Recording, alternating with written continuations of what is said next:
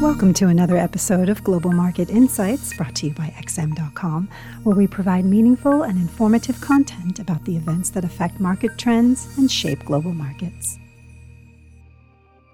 It's Thursday, the 16th of November, 2023, and you're listening to the Market Comment Podcast by Raffi Boyadjian. I'm Maria Pachordes. Thanks for joining us at XM.com. Equities were muted while the greenback was broadly firmer on Thursday, as the relief rally on the back of this week's cooler than expected US CPI readings lost steam following some not so soft data yesterday. Treasury yields regained their footing to bounce higher from the CPI led slump as stronger than expected retail sales and manufacturing figures undermined the market's conviction that the Fed will begin slashing rates next year. The US dollar rebounded from more than two month lows against a basket of currencies, while shares on Wall Street pared earlier gains to close only marginally higher.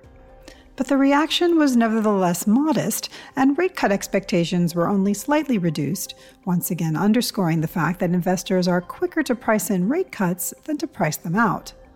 Although this inclination poses a significant risk to Wall Street's impressive comeback from the depths of October's five month trough, Yesterday's data also supports the soft landing narrative for the US economy, so there isn't a case of doom and gloom in either scenario. However, a further pullback in stocks is possible today should the latest weekly jobless claims numbers, as well as other data releases that will include the Philly Fed Index and October industrial production, also beat expectations. Investors will also be on guard for any policy related comments from the Fed's Waller and Williams, who are due to speak later in the day.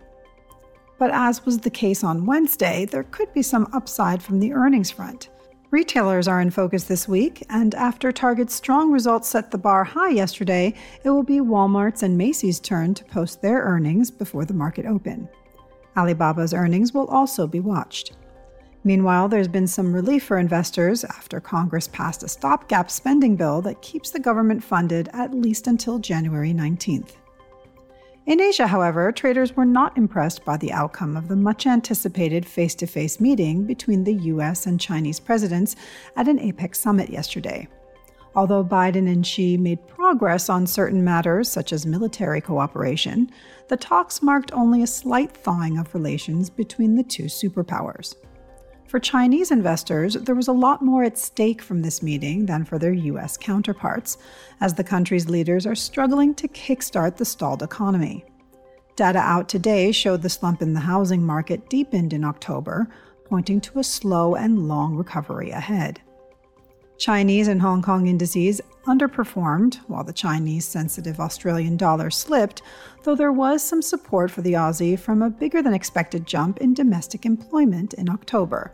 Overall, the economic picture outside of the US isn't looking particularly encouraging at the moment, with GDP contracting in both the Eurozone and Japan in the third quarter, and China's recovery still appearing very patchy.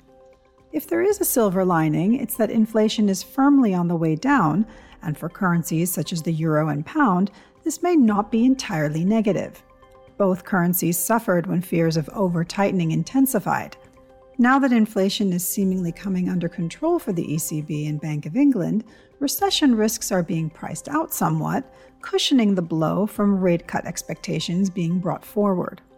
This may also explain why the euro and pound rallied just as much as other majors when the US dollar plunged after the CPI report, with only the yen being a laggard. Thanks for listening. This was today's market comment here at XM.com.